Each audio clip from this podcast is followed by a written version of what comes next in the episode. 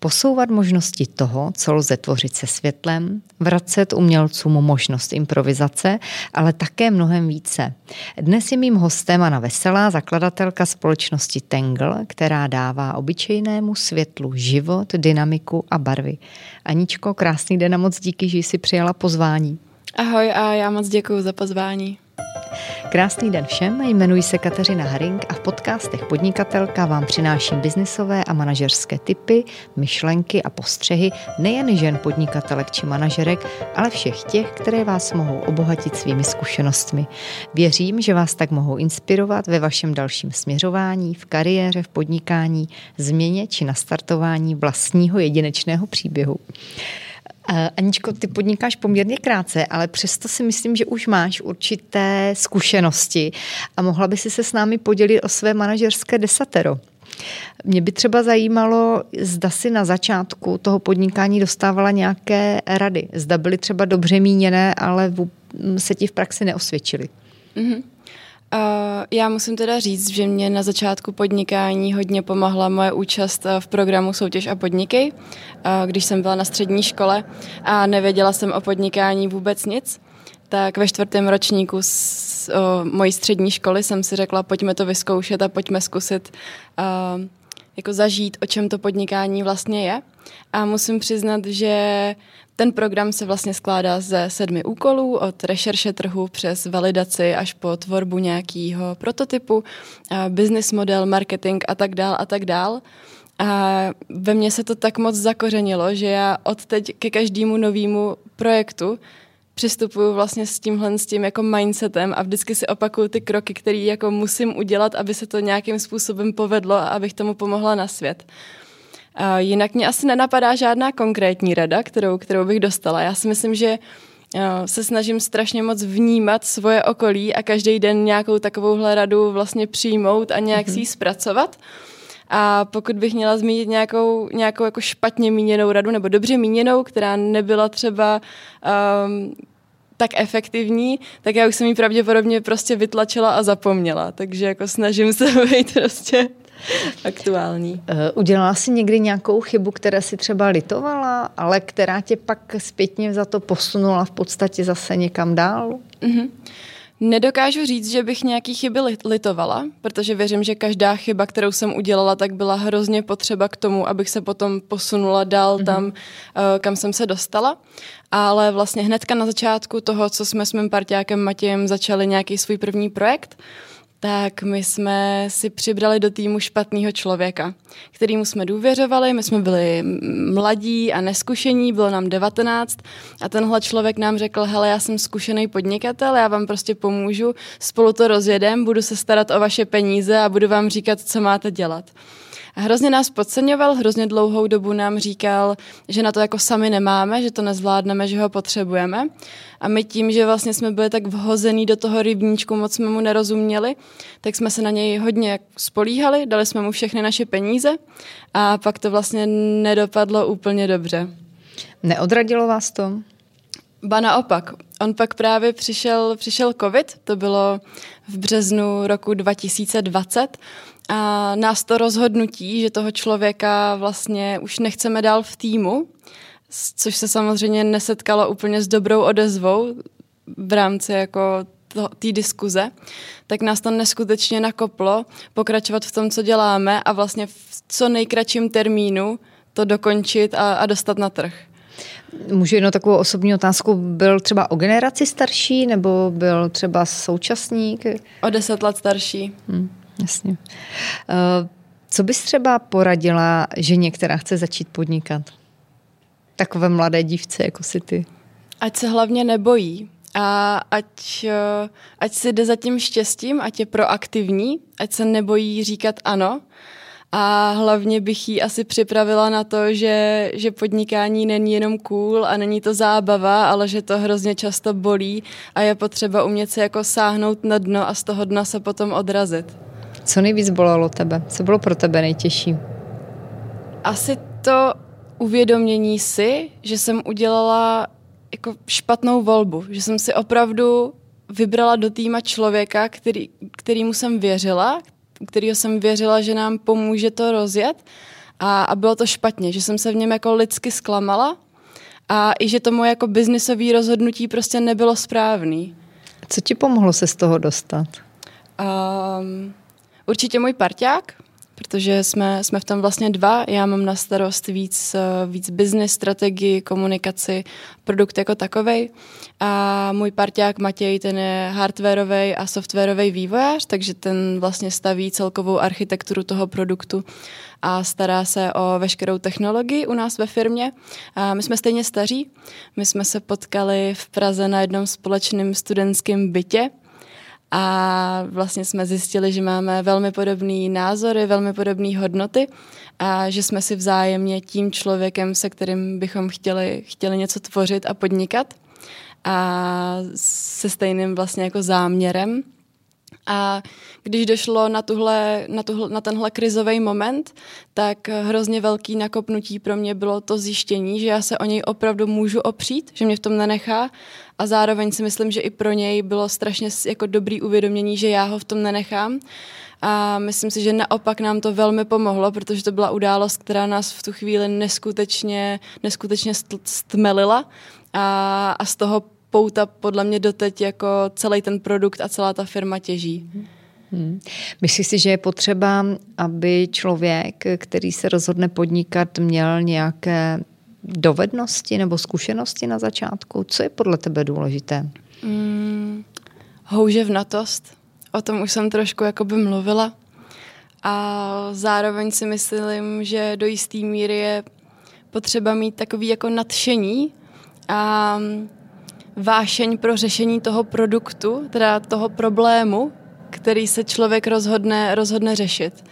Takže mít k tomu nějakým způsobem vztah a taky si myslím, že je hodně důležitá nějaká emoční inteligence a, a všeobecný přehled, umět ty věci nacítit a podle toho dělat dobrý rozhodnutí. Ale jinak si myslím, že, že častokrát vlastně mě, když se lidi ptají, jako v čem jsem dobrá a co umím, tak jako proč podnikám, v čem mm-hmm. jsem dobrá, tak já vlastně nejsem dobrá jako v ničem pořádně. Já, jako, já jsem si v, jed, v jedné části svého života uvědomila, že asi opravdu nebudu specialista na žádný konkrétní obor. A když jsem byla úplně malinká, tak uh, mě jako lidi z rodiny, rodiče a tak říkali, že to mám úplně skvělý, že vlastně rozumím trošku těm přírodním vědám, že mi jde matika, že mi jde čeština, že mě baví dějepis a společenský, jak, společenský vědy. Takže já si můžu úplně vybírat, co budu chtít v životě dělat. Já si pamatuju, že jako, jako malý dítě jsem z toho byla spíš frustrovaná, protože jsem neměla tu jistotu. Já jsem chtěla mít tu volbu jako za sebou už a chtěla jsem vědět, co bude ta moje specializace. A, a pak, až když mi bylo těch 18-19, tak jsem si uvědomila, že ono to tak jako bude dál, že já jako nepotřebuju v životě žádnou konkrétní specializaci, že z toho mnou vnímaného nedostatku, že v žádném oboru nejsem specialista, ale že mi jde od každého trochu, jsem se jako snažím neustále spíš z té jako nevýhody dělat tu svoji jako přednost. Mm-hmm. Takže, jsem, takže takhle. Myslíš si, že máš nějaké slabé stránky, na kterých chceš makat? Strašně moc. Prozradíš nějakou? Určitě, určitě. Um, neustále se vzdělávám v technologiích, ať už je to hardware, ať už je to software, ať už je to firmware, ať už to jsou jako výroba těch věcí a všechno, co je vlastně možné dělat, abych všechny ty procesy trošku nacítila a dokázala těm lidem rozumět, líp jim zadávat práci a pochopit ty problémy, které na té cestě vlastně přicházejí k nám tak, eh, tak v tom se snažím neustále vzdělávat a vím, že v tom mám spoustu jako, jako nedostatků. No a, a co se týče nějakých charakterových vlastností, tak eh, já se třeba přiznávám k tomu, že můj největší problém je, že já jsem skvělý jako vykopávač věcí, že když je nějaký nový nápad, tak já ho dokážu dovíst třeba do 97%.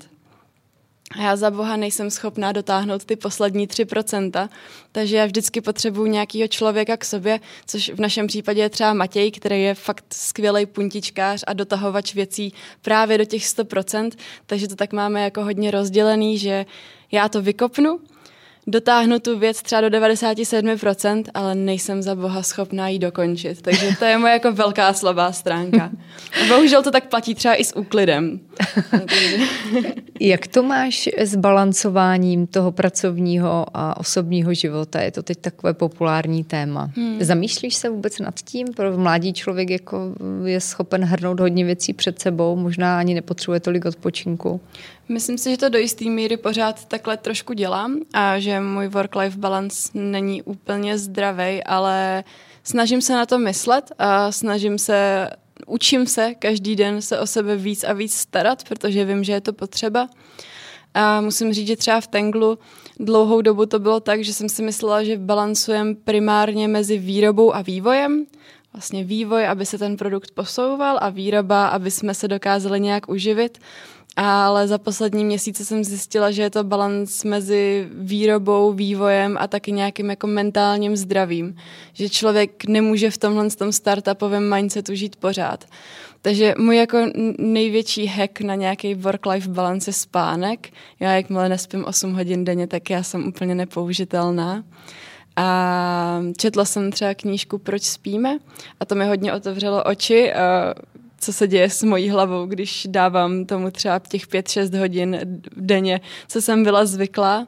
A od té doby fakt jako pozoruju, co ten spánek se mnou dělá a, a snažím se na to dávat pozor. Takže přes 16 hodin denně nepracuješ?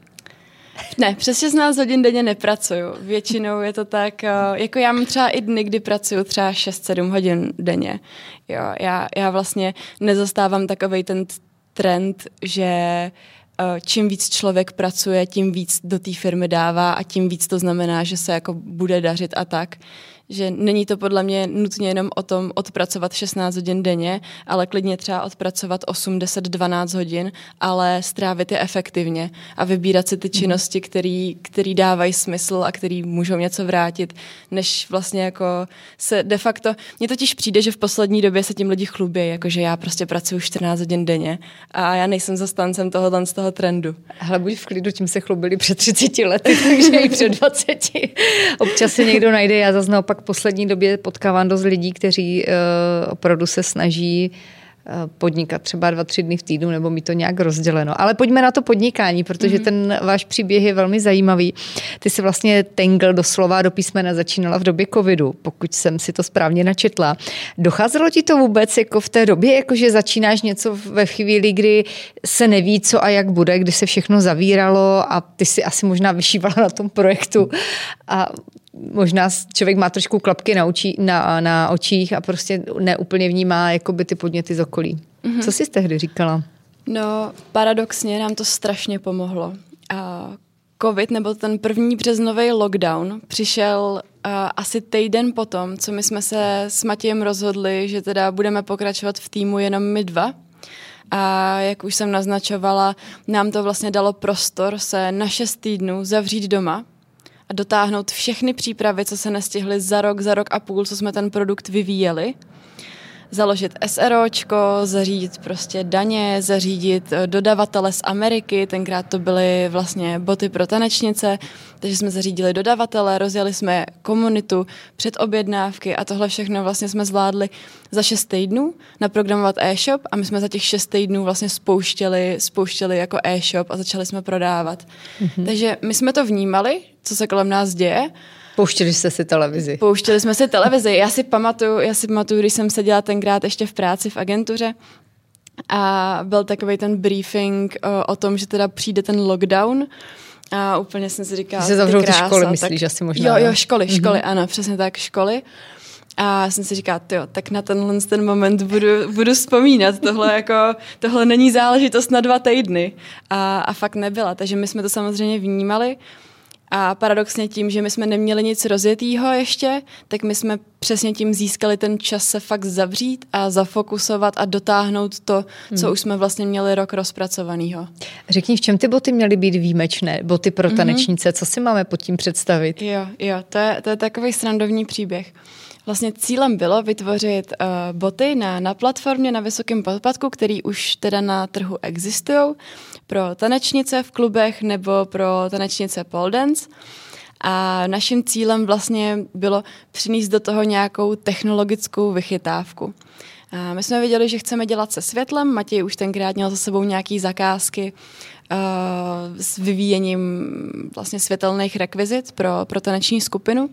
A tím, jak jsme spolu bydleli a hodně jsme to prožívali spolu, tak jsme se shodli, že světlo je vlastně skvělý médium, se kterým akorát nikdo neumí pracovat, protože jako nikdo, kdo je jako na laický úrovni. A to byla taková ta první společná myšlenka. A když jsme ty boty viděli, když jsme si dělali nějaký průzkum trhu, tak jsme si říkali, bylo by super, kdyby ty boty svítily, protože oni jsou plastoví a jsou průhledný, takže tam se to úplně nabízelo dát tam nějaký světlo a hlavně jsme hrozně chtěli, aby byly interaktivní. To znamená... Jak může být bota interakt pro mě? jo. No. jo, jo. To znamená, že aby vlastně ta tanečnice mohla dělat show. To znamená pracovat s tím, že když třeba udělá krok, tak ta bota na to nějakým způsobem zareaguje, udělá nějaký jako světelný výstřel nebo tou botou proběhne nějaká animace. A tam jsme vlastně řešili, začali řešit ten problém, ze kterého potom později se stal Tangle, jako ten samotný systém, že jsme hledali nějaký algoritmus, nějaký systém, který zařídí to, aby ty obě dvě boty, když vlastně udělá krok jednou botou, tak aby proběhl světelný efekt a zároveň ve stejný moment proběhl i na té druhý. Protože kdyby vlastně dupala, tak by to bylo jak takový ty dětský pantoflíčky. To, jsem co se, když... to mě napadá právě. Je, je, A my jsme chtěli, aby ty boty byly fakt chytrý, aby byly synchronizovaný, aby to bylo hezký, čistý ta show a, a dalo, se s tím, dalo se s tím pracovat. A když jsme si dělali zase nějaký průzkum, na jakém systému by se tohle dalo postavit, tak jsme zjistili, že v dnešní době, pokud chcete mít mm, bezdrátově synchronizovaný světelný prvky, což v tom našem případě byly ty dvě boty, tak v těch botách je nějaký senzor. V našem případě to byl gyroskop s akcelerometrem, který vlastně dokáže číst naklopení té boty nebo číst ty odrazy. Tenhle ten senzor v dnešní době musí poslat signál nějakému řídícímu počítači, ať už je to telefon nebo notebook, něco, co ty data dokáže zpracovat. A potom ten notebook pošle signál těm světlům a řekne jim, co mají dělat. A tady nastal ten problém, kdy my jsme věděli, že ty tanečnice nebudou moct mít vedle sebe na stolečku notebook, který by... Přišla ajťačka, který vám zatancuje. Přesně tak, který by nonstop přechroustával ty data. A tak Matěj řekl, nevadí, tak si vyvineme vlastní systém, to bude trvat tak 14 dní. No, takže už vyvíjíme hmm. dva a půl roku a ze 14 dnů. A, a tak vlastně to byl takový jako první zárodek toho, jak, jak vznikl potom z těch samotných bot Tangle. Ehm, v tom době toho covidu, když jste to vlastně začali vyvíjet a ty boty, vy jste měli objednávky, ehm, myslíš si, že vám vlastně ten covid stopl tu výrobu těch bot, nebo když bych to tak řekla, nebo celý ten další vývoj? Rozhodně, protože my jsme se s potenciálními zákazníky bavili během půl roku, roku před tím, než ten covid přišel. A ty reakce samozřejmě byly úplně jiný, než eh, když, když přišel lockdown, zavřely se všechny kluby, zavřely se všechny studia a většina z těch slačen se reálně v tu chvíli začalo hledat jako novou práci. Když už se vědělo, že to nebude na 14 dní, že to prostě bude dlouhodobý a že kluby a studia bude to poslední, co se otevře, tak vlastně najednou nebylo komu prodávat. Takže my jsme dva měsíce po, po lockdownu nebo po, po, po tom uzavření škol jsme vyšli ven s hotovým produktem a vlastně nebylo komu prodávat. Boty byly hotové, byly Všem se líbily, interaktivní. ale hmm. nebyly kde použít. Co jste si řekli? No, že je to Jaká... pěkně v háji. tak to bylo jeden den a druhý den. a druhý den jsme si řekli, no tak pojďme se zase bavit s těma lidma. To je podle mě to nejlepší, co člověk může udělat, je zeptat se zákazníků, co dál, jako neptat se sám sebe, ale ptát se těch lidí, kterým to řešení reálně nabízí a prodává. Takže jsme si dali tu práci, že jsme oslovili um, různé slečny, které nebyly jenom poldancerky třeba, ale měly i taneční skupiny, nebo dělali burlesku, nebo různý další vlastně odvětví. Pozvali jsme je na schůzku, ukázali jsme jim boty a zeptali jsme se, jich, eh, na, na jejich názor, jestli by to využili, co jim v tom chybí, mm, jestli jim to přijde dobrý a tak dále, tak dále. Potřebovali jsme prostě nějaký feedback, aby jsme věděli, kam se posunout. A v rámci téhle validace opětovný jsme zjistili, že nejsme sami, kdo řeší ten problém bezdrátově synchronizovaných světelných prvků, který mají být nějakým způsobem interaktivní. Protože jak jsme se tímhle s tím dostali uh, do toho kulturního segmentu, jsme se bavili s různými tanečními skupinami, který mají třeba nějaký světelný mm, rekvizity během té svojí show, tak uh, tam jsme narazili na, na ten problém, nebo to, jak to funguje teďka, jsou vlastně dva přístupy.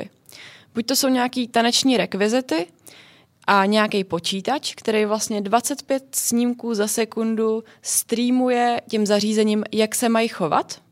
A tím pádem to může být interaktivní, protože ten člověk za tím počítačem může říct, co kdy se má změnit, třeba podle toho, jak ten tanečník zrovna začne improvizovat. Ale tenhle ten systém má jeden velký problém. A to je, že ta maximální rychlost těch snímků je přesně nějakých těch 25 snímků za sekundu. A jakmile jste třeba v O2 aréně nebo v nějakém zahlceném prostředí v divadle, tak těch 25 snímků za sekundu nestačí a začne se to sekat, jako v zahlceném prostředí.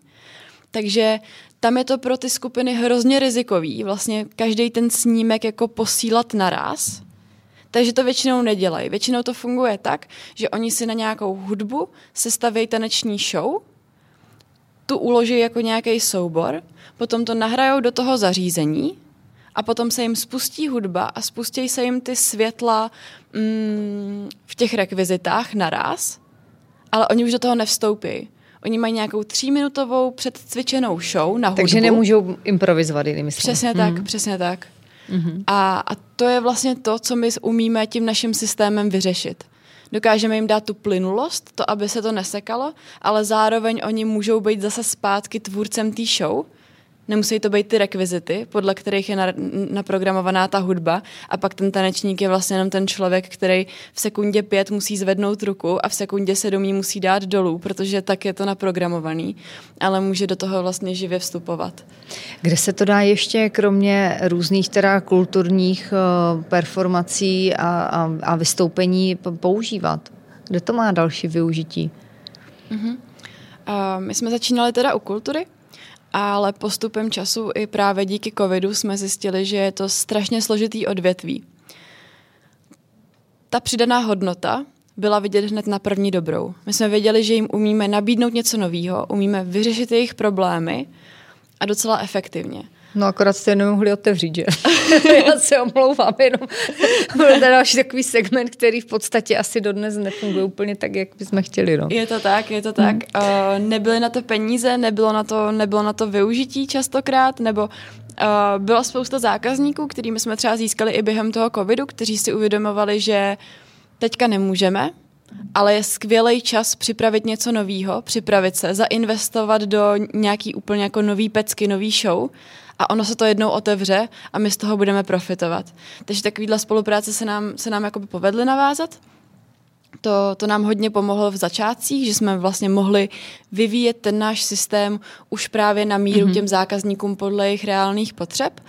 Ale postupem času jsme zjistili, že mnohem jakoby lepší uplatnění má ten náš systém i jako v průmyslovém využití, Například? A například teďka můžu zmínit vlastně poslední velkou zakázku, na který jsme pracovali, tak uh, společnost Prusha Research vlastně na Expo na veletrhu v Dubaji uh, představil svůj nový produkt a to je synchronizovaná a autonomní farma 34 3D tiskáren. Uh, vlastně automatizují tu 3D tiskovou výrobu a nám se vlastně pomohlo, eh, povedlo navázat s něma spolupráci a do téhle jejich 3D tiskové farmy implementovat ty naše mikrokontrolery. Každá jejich tiskárna má svůj mikrokontroler a díky tomu našemu systému zachováváme uh, tu modularitu, modularitu té farmy, to znamená, že ty tiskárny svítěj dokážou světelně vizualizovat každý krok výroby, to znamená od, když zákazník přijde, vybere si, že chce vytisknout to a to, tak naše světla, náš systém díky propojení na, na software, který se jmenuje Prusha Connect, který ty tiskárny ovládá, tak dokáže vizuálně zobrazit, která ta tiskárna bude tisknout ten daný produkt. Zároveň dokáže přehrávat nějakou animaci během toho tisku, dokáže zasignalizovat poruchový stahy, stavy, dokáže signalizovat i to, že ten tisk je dokončený. A to všechno vlastně se může dít, aniž by ty tiskárny byly propojený kabelem, a dokážeme vlastně zařídit i to, že když je potřeba jednu tu tiskárnu z té farmy vytáhnout a servisovat, tak se jenom napojí další a ta už se automaticky chytne vlastně do toho ekosystému a zase funguje jako celek. I když je to vlastně jedna jednotka, která není kabelem, hmm. ty světla nejsou nějak propojený, tak se dokáže napojit na ten celkový ekosystém a dokáže to dělat vlastně animace v celku. Jedním slovem wow. Uh, prosím tě, když nepojedeme zrovna na Expo do Dubaje, tak tady v České republice, kde najdeme nebo kde můžeme shlédnout ty výsledky vaší práce? Uh-huh. Tak uh, rovnou vás teďka můžu pozvat na letnou, protože tam se bude v dohledné době otevírat uh, nový bistro slash bar, jmenuje se Koule a tam jsme právě ještě s jedním umělcem, který se jmenuje Marek Šelpoch, připravovali mm, instalace a celkový nasvětlení toho baru a bystra. Dodávali jsme vlastně jak ty zdroje, tak ten náš systém, který různý světelné prvky uh, v tom prostoru mm, nasvětluje a synchronizuje a zároveň jsme k tomu dodávali jejich vlastní aplikaci, skrze kterou můžou vlastně ty světla nastavit, můžou se tam nastavit denní módy, takže tam třeba instalace hnedka při vstupu, která vlastně simuluje uh, 24-hodinový vlastně cyklus světla, to znamená, že když do toho bystra přijdete ráno, tak je to jako východ slunce, přes den to jako zežloutne a k večeru zase se to stáčí do takových fialových, růžových barev a evokuje to západ slunce. Hmm. Takže v Praze třeba Bystro Koule, snad už brzy. A jinak, eh, jinak taky implementujeme ten náš systém do produktů, a ať už to jsou produkty jiných firm, nebo teďka taky máme uh, Máme na práci jeden náš vlastní interní produkt, který, který nedávno spatřil světlo světa, ale když začnu u těch externích, tak je to třeba společnost, která vyvíjí tréninková světla pro volejbalisty a vlastně je to taková modernizace tréninkového procesu, kdy uh, oni mají takový tři, tři pásky chytrý, který se dají zavěsit na volejbalovou síť. Je vlastně trenér, který má v ruce uh, aplikaci, a z té aplikace dokáže vlastně spouštět různé tréninky, dokážou s tím trénovat uh, nějakou orientaci v prostoru, reakci na různé situace. To znamená všechny, všechny věci a tréninkové procesy, které doteď se děly tak, že stál trenér a hráčům ukazoval rukou doprava, doleva, tak teďka jsou vlastně mnohem autentičtější, protože ty pásky se dají dát vlastně reálně tam, kde by byli hráči a proto to vlastně dokáže zlepšit tu reaktivitu a, a, a tak dále hmm. a tak dále. Hmm.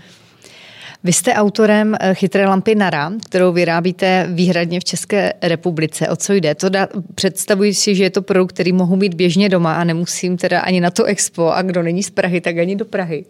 Tak o čem je uh, lampa? Je to tak, my vlastně se tak z 80% věnujeme přesně právě zakázkám pro, pro firmy, na míru, že ten systém implementujeme buď do produktů nebo instalací, a, nebo s ním právě tvoříme nějaký světelný show. A trošku jsme vlastně tak půl roku zpátky podlehli tlaku našeho okolí a vždycky, když někdo k nám domů přišel, tak nám to doma samozřejmě svítí. Máme tam takový showroom, kde testujeme, co všechno je s těma světlama možný. A čím dál tím víc lidí, kteří věděli, že s tím světlem pracujeme a že s ním dokážeme dělat relativně hezký vizuálně věci, tak se nás ptali, jestli by něco takového mohli mít i u sebe doma. Jestli bychom jim třeba taky nepodsvítili kuchyň nebo obyvák. A my, když jsme si s Matějem představili, že bychom měli eh, ke každému domu chodit a lepit mu tam LED pásky a napojovat to na ten systém a ještě mu k tomu dělat aplikaci a ovládání, tak jsem si říkala, že to nejde, ale že je to vlastně zajímavý segment, že by bylo hezký vytvořit nějaký jednoduchý produkt, který dokáže, přestože je jednoduchý, tak dokáže udělat jako velký efekty a velký, jako velkou změnu v té domácnosti, aniž by my jsme u toho nutně museli být. A tak vlastně vznikla Nara, což je taková minimalistická lampička stojací, a kterou může mít právě přesně každý, každý doma. Je to takový náš první produkt, který jsme uh, vyrobili na míru koncovým zákazníkům. A funguje to tak, že klasicky lampičku zapojíte do zásuvky, po, položíte si ji vlastně proti, proti stěně a je to takový pás světla složený z, z LED pásku a můžete si nastavit jas, intenzitu, uh, různý barevný animace, nějaký duhový přechody, dokáže, dokáže to nahradit i lávovou lampu, máme tam takovýhle různý efekty, teďka připravujeme nějakou sérii vánočních efektů, zároveň si zákazník může tvořit svoje vlastní barevné přechody podle svých oblíbených uh, barev, takže si tvoří nálady, ty si tam ukládá. Um, není to primární světelný zdroj, je to spíš taková jednoduchá, jednoduchá hračka, která během sekundy dokáže úplně změnit nastavení místnosti a dokáže se vlastně přizpůsobit té náladě aktuální a pocitům, který ten člověk má. Hmm. Já myslím, že bychom se asi dovedli o tom světle bavit ještě velmi dlouho. Mě by, Janičko, zajímalo, když jste si třeba procházeli s Matějem eh, občas složitým obdobím, máš nějaký nakopávací citát nebo moto, který tě drží nad vodou, nějakou inspiraci? Hmm. Uh, mě poslední nemám žádný konkrétní citát asi, ale co mi hodně pomáhá je, že uh, nám se často stává, že si říkáme, že se to neposouvá. Že vlastně pořád stojíme na místě, pořád se potýkáme s problémama, nenutně se stejnýma problémama, ale pořád to jsou nějaký problémy a máme pocit hrozný skepse, že vlastně vidíme ty lidi okolo nás, kterým se třeba daří a jsme tak jako ovlivnění tou naší sociální bublinou. A co mi fakt pomáhá, je ohlídnout se zpátky ohlídnout se zpátky, kde jsme byli před měsícem, kde jsme byli před půl rokem, kde jsme byli ještě před rokem, když jsme prostě uh, neměli zákazníky, dělali jsme svítící, svítící boty a horko těžko jsme byli rádi, když jsme prodali nějaký ten pár a, a teď vlastně ty problémy jsou úplně jinde a, a rok je krátká doba. Takže to, tohle mi hodně pomáhá nějakým způsobem reflektovat to, co už se nám podařilo a, a koukat se a to mi dodává tu motivaci pokračovat dál a hlavně si vždycky připomínám, proč jsem s tím začala a mám v sobě takový to nastavení, že když už jsem s tím teda začala, tak, tak to přece musím dotáhnout. Až na ty 3%. Až na ty, až na ty 3%, to mi teda nejde. Aničko, já vám přeji, eh, tobě i Matějovi, ať se vám daří, ať všechny vaše skvělé myšlenky jsou uh, dobře realizovatelné eh, ve skutečném životě, ať máte spoustu spokojených klientů a zákazníků a budu se těšit na pokračování vašeho příběhu zase někdy příště. Já taky moc děkuju.